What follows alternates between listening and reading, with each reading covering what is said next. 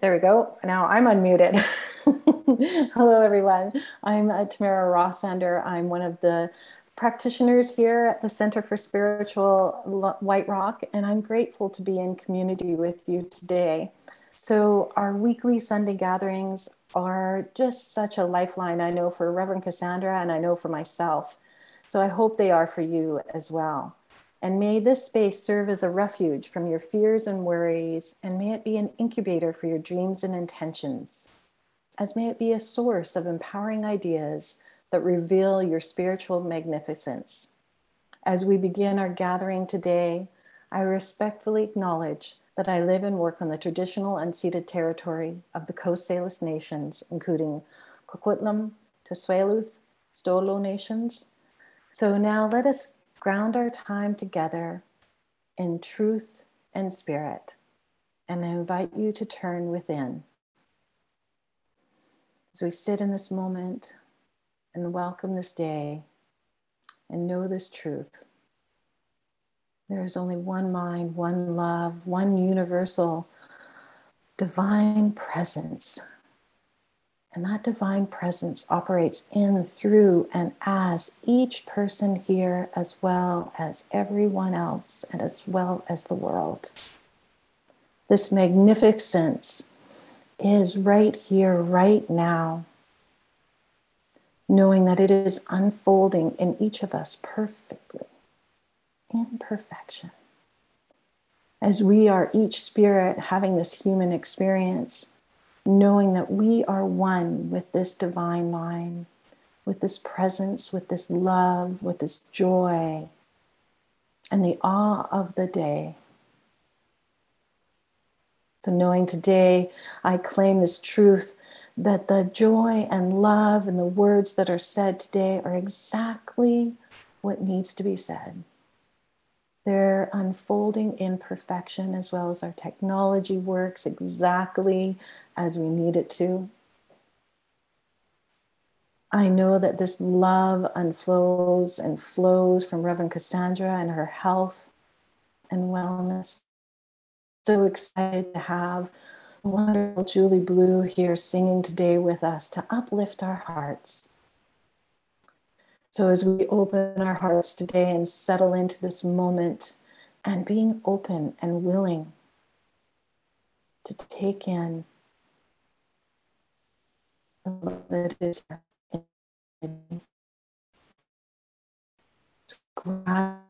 I ask you. Thank you. I release words. The law know they are so to join me, and so it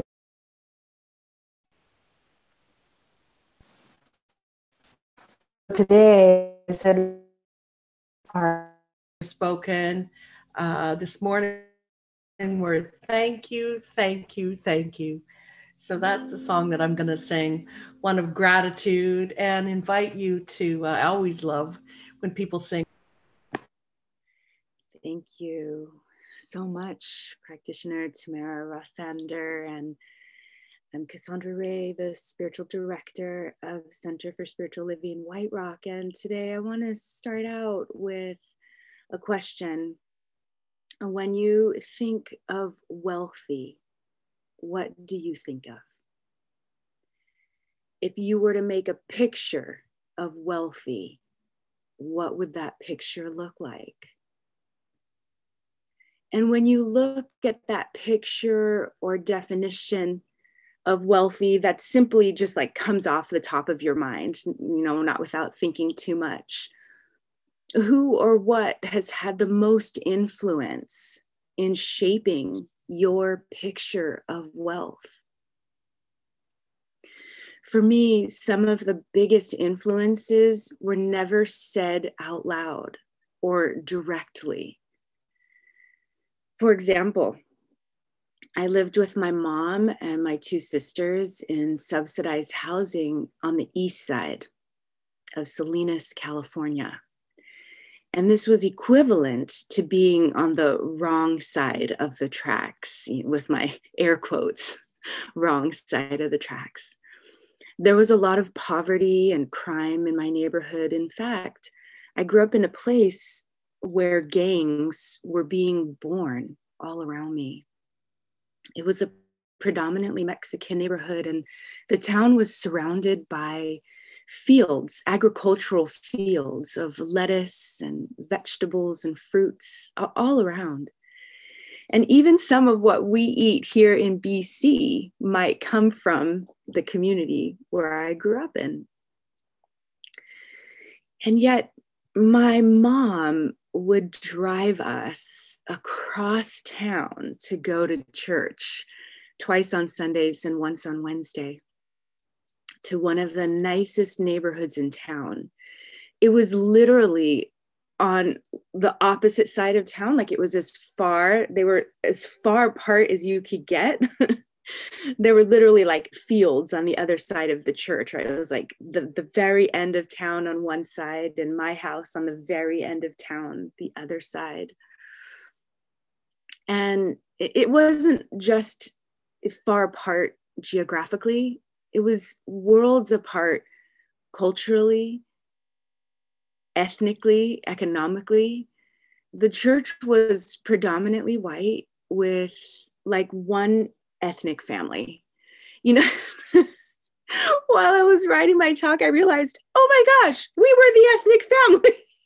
like, my mom is white and my dad is Inupiaq, so I'm biracial. So I often just kind of move through the world, you know, as a white person, but then also as a non-white person. So it's kind of funny to realize, oh, that non-white that was me, that that we were them.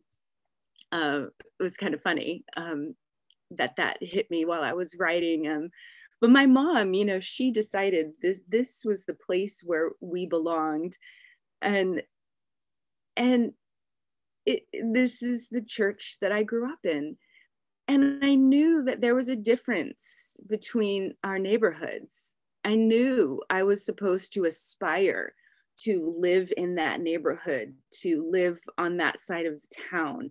You know, people were not talking about racial and, and economical hierarchies. People weren't saying anything about them out loud, but it was certainly understood, right? Even as a young child, I knew that wealthy didn't look like us. I didn't actually realize that we were poor. I knew that we'd been homeless, but we had an apartment now, and I always had clothes. I never went hungry. But soda pop was a luxury in our house. We never expected anything new unless it was our birthday or Christmas. And we were even one of those families that was adopted during the holidays, you know, where people bring you presents and food. Um, that was actually one of my best memories as a child because there was so much stuff. It blew my mind. And it was funny because I was, you know, like all of the clothes that they brought, like none of them fit me. But it was just so amazing to me to see that many clothes in one place that were ours, even if I couldn't wear any of them. And so as a child, you know, wealthy was was white, was two parents, was owning a home. It was being college educated. It was having good jobs and fancy cars and lots and lots of brand name clothes. Oh, and of course, as much soda pop as you want, and not the generic ones, the name brand ones. So I learned that wealth was measured by material things, by possessions and accumulations, you know, things you could acquire. And I learned to use all of these external things as a measure of success. And the thing is, even though no one said this out loud to me, but I was also measuring myself in this hierarchy of wealth as defined by mainstream culture and media. I was coming up short I wasn't the right sex or race. height or weight or class. And even though no one ever told me directly that I didn't measure up, it was all around me. These messages were all around me, and I believed it. And so while I was trying to measure up and trying to, like, I don't know, acquire and prove myself, there was also this like growing agitation inside of me. The trying and the agitation grew until it was like a full on anger. And anger was part of my path. I'd even say that it was a sacred part of my path of becoming because it was anger that gave me the courage to leave the status quo in search of something else. If I hadn't been angry, I might have just remained complacent and continued to try to measure up.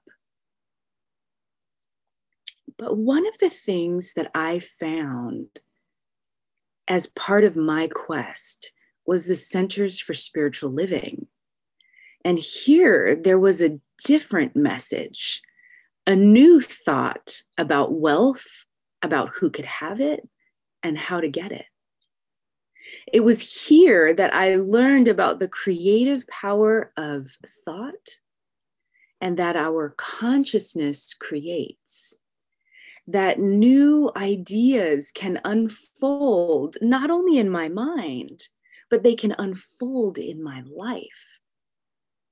And so I learned that the natural state of the universe is abundance, that there's this natural flow of good with a capital G. And your good are all the things that sustain you as well as energize and delight you. And we teach here that everyone is worthy of their good, that you are worthy of your good. What you think, how you feel, what you say, and what you do have the power to open you up or shut you off from your good and the creative power of your own mind is the key to unlocking your good. So, at the same time as I'm learning these new ideas about about how we really get things in life there was also this brand new definition of God that God isn't a guy in the sky looking down on you and judging you. No, here, God is the essence of everything. God is the energy back of all life. God is a presence and a power, and God is freely giving itself to everyone equally. In fact, God is loving, generous, and supportive when I first came here, that blew my mind. And, and my part was to open my mind and heart to a new truth. I had to look past my social conditioning of not enough and see a deeper truth of infinite enoughness. And I'll tell you that one of my own personal stumbling blocks on this path of discovery and awakening and abundance has been my own sense of self worth. The science of mind and spirit says that the gifts of abundance, prosperity, and wealth are already here. That God or source or spirit universe is the source, substance, and supply of everyone and everything. And the way we receive is through our thinking. I believe that God's spirit universe is my source. And by our faith, that I know that God's spirit universe is right where I am. And by our feelings, that I'm grateful for the gifts that I already have, that are already here, and the ones that are on their way. And by our actions, I give as a reflection of the abundant nature of the universe. And when I give from a place of faith and joy, it is multiplied abundantly. And not just for me, but for everyone. And so, nowhere in there does it say that I must prove my worthiness. Why not? Because worthiness is your divine birthright. Worthiness is your divine birthright. And even though worthiness is a given, you might not have received it. If you're like me, then you might have received instead a lot of messages about why you're not good enough, or why you don't measure up, or why you must prove yourself, why you must establish good reason for your existence or for taking up space or for using up resources. And so, this is where I'm asking you to live in the flow. Imagine, if you will, that there is an abundant, eternal flow of love and prosperity. And that your good with a capital G is always flowing to you. So, how do you, like, how do you get in that flow? And I'm going to talk about three practices to live in the flow. And the first practice is to consciously receive the love that is here for you now. You see, you are loved by life itself. You weren't designed to hurt yourself or anyone else. You're fully loved as you are right now, lumps, bumps, and all. And you aren't meant to fail. In fact, the universe is fully supporting your perfect unfoldment. Even when everything appears to be falling apart, they are actually coming together for your highest and best good. So, the first practice is to consciously receive the love that is here for you now. I am loved is an excellent affirmation to practice here. I am loved. The second practice is to embrace your wholeness. Now, now, what is that? What do I mean by that? Well, I looked up whole in the glossary of the Science of Mind text and found this definition. I'll read it to you. When we speak of the whole, we are speaking of God. The self knowing mind is your perception of reality. It's your unity with the whole or God on the conscious side of life and is an absolute guarantee that you are a center of God consciousness in the vast whole. Now I'm going to boil that down for you because that's a lot. That's a big definition. But it all just boils down to this that you are a center of creative consciousness you are a center of creative consciousness. This means that you are one way that life unfolds in the universe. I mean, this truly is magical. Life unfolds by way of you. Your thinking, feeling, words, attitudes, and actions, they make a difference. And you have the power to create a new reality for yourself and for others.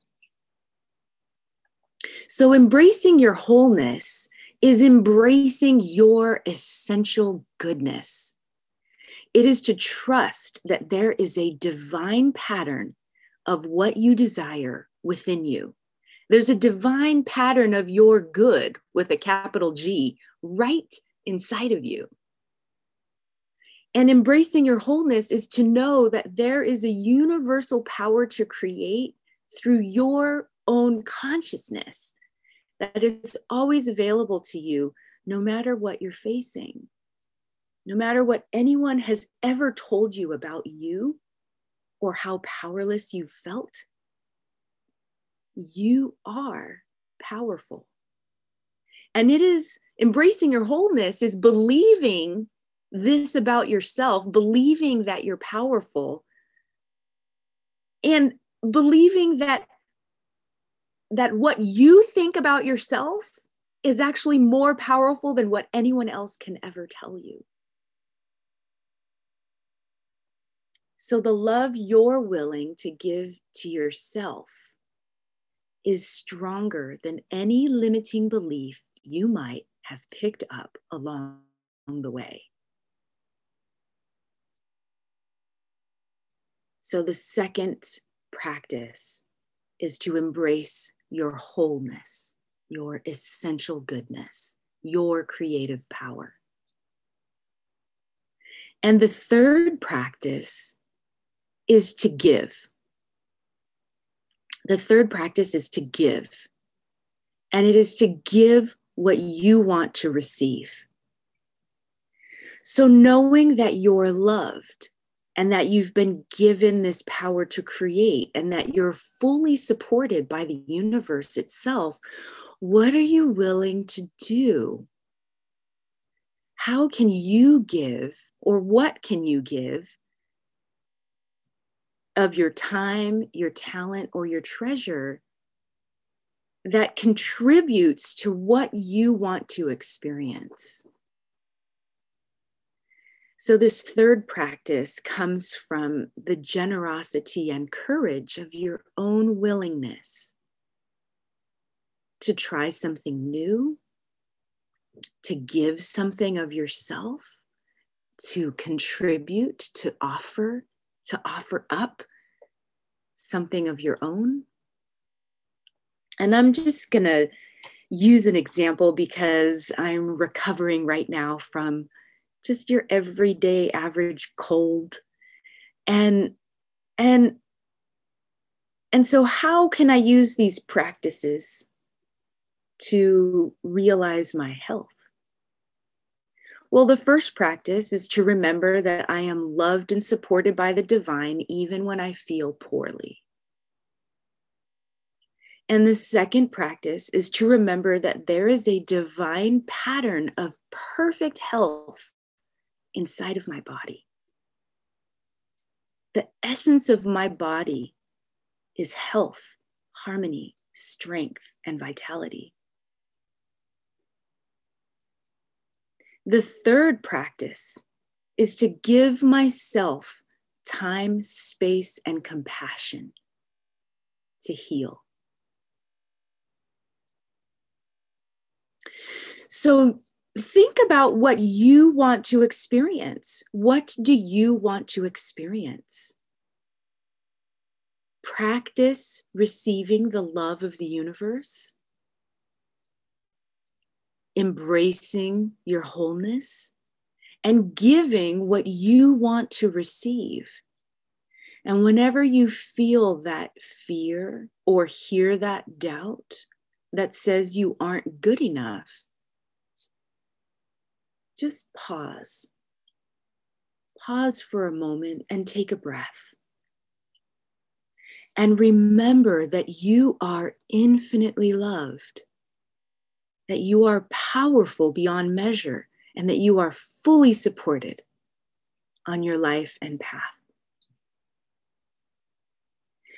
You know, together we are creating a new picture of wealth. It isn't these external things, it isn't possessions, it isn't amassing material things. In fact, amassing material things is like taking a breath in and never breathing out again. True wealth lives in the heart and the mind. It lives in this consciousness of love and power and generosity. So make a new picture of what wealth looks like looks like in your life this week. What does your wealth look like? Who are you being and doing when you are releasing the limiting beliefs that you might have picked up along the way? And I'll tell you one last part about my own personal my own personal journey through this has been going back in time and taking any part of myself that learned she wasn't good enough or that she didn't measure up, just taking her in my arms and giving her love.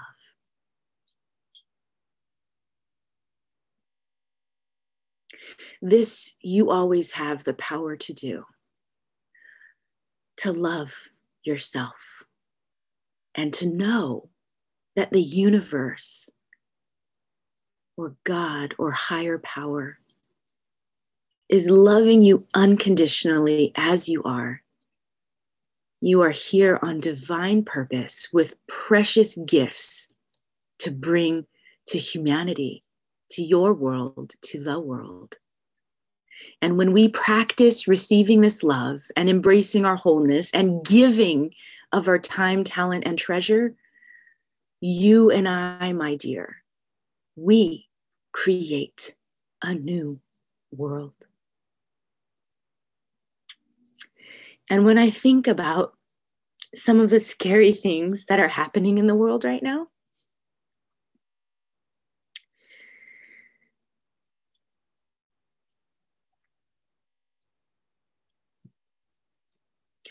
it is simply our part to take a breath and to hold the vision of what we know is true that this love and that this power is greater than any fear, than any lack, than any scarcity. And when we do this collectively as a community, when we get involved and we get engaged and we give and we take action, we are creating the world that we want to live in. And let me tell you that that has power. It is more powerful than anything we will see on the news. It is more powerful than any one election or any one law. It is simply the way of the universe and love. Love will have the final say. love will have the final say. It is the ultimate truth. And so know that I love you and I want you to flourish. And so it is.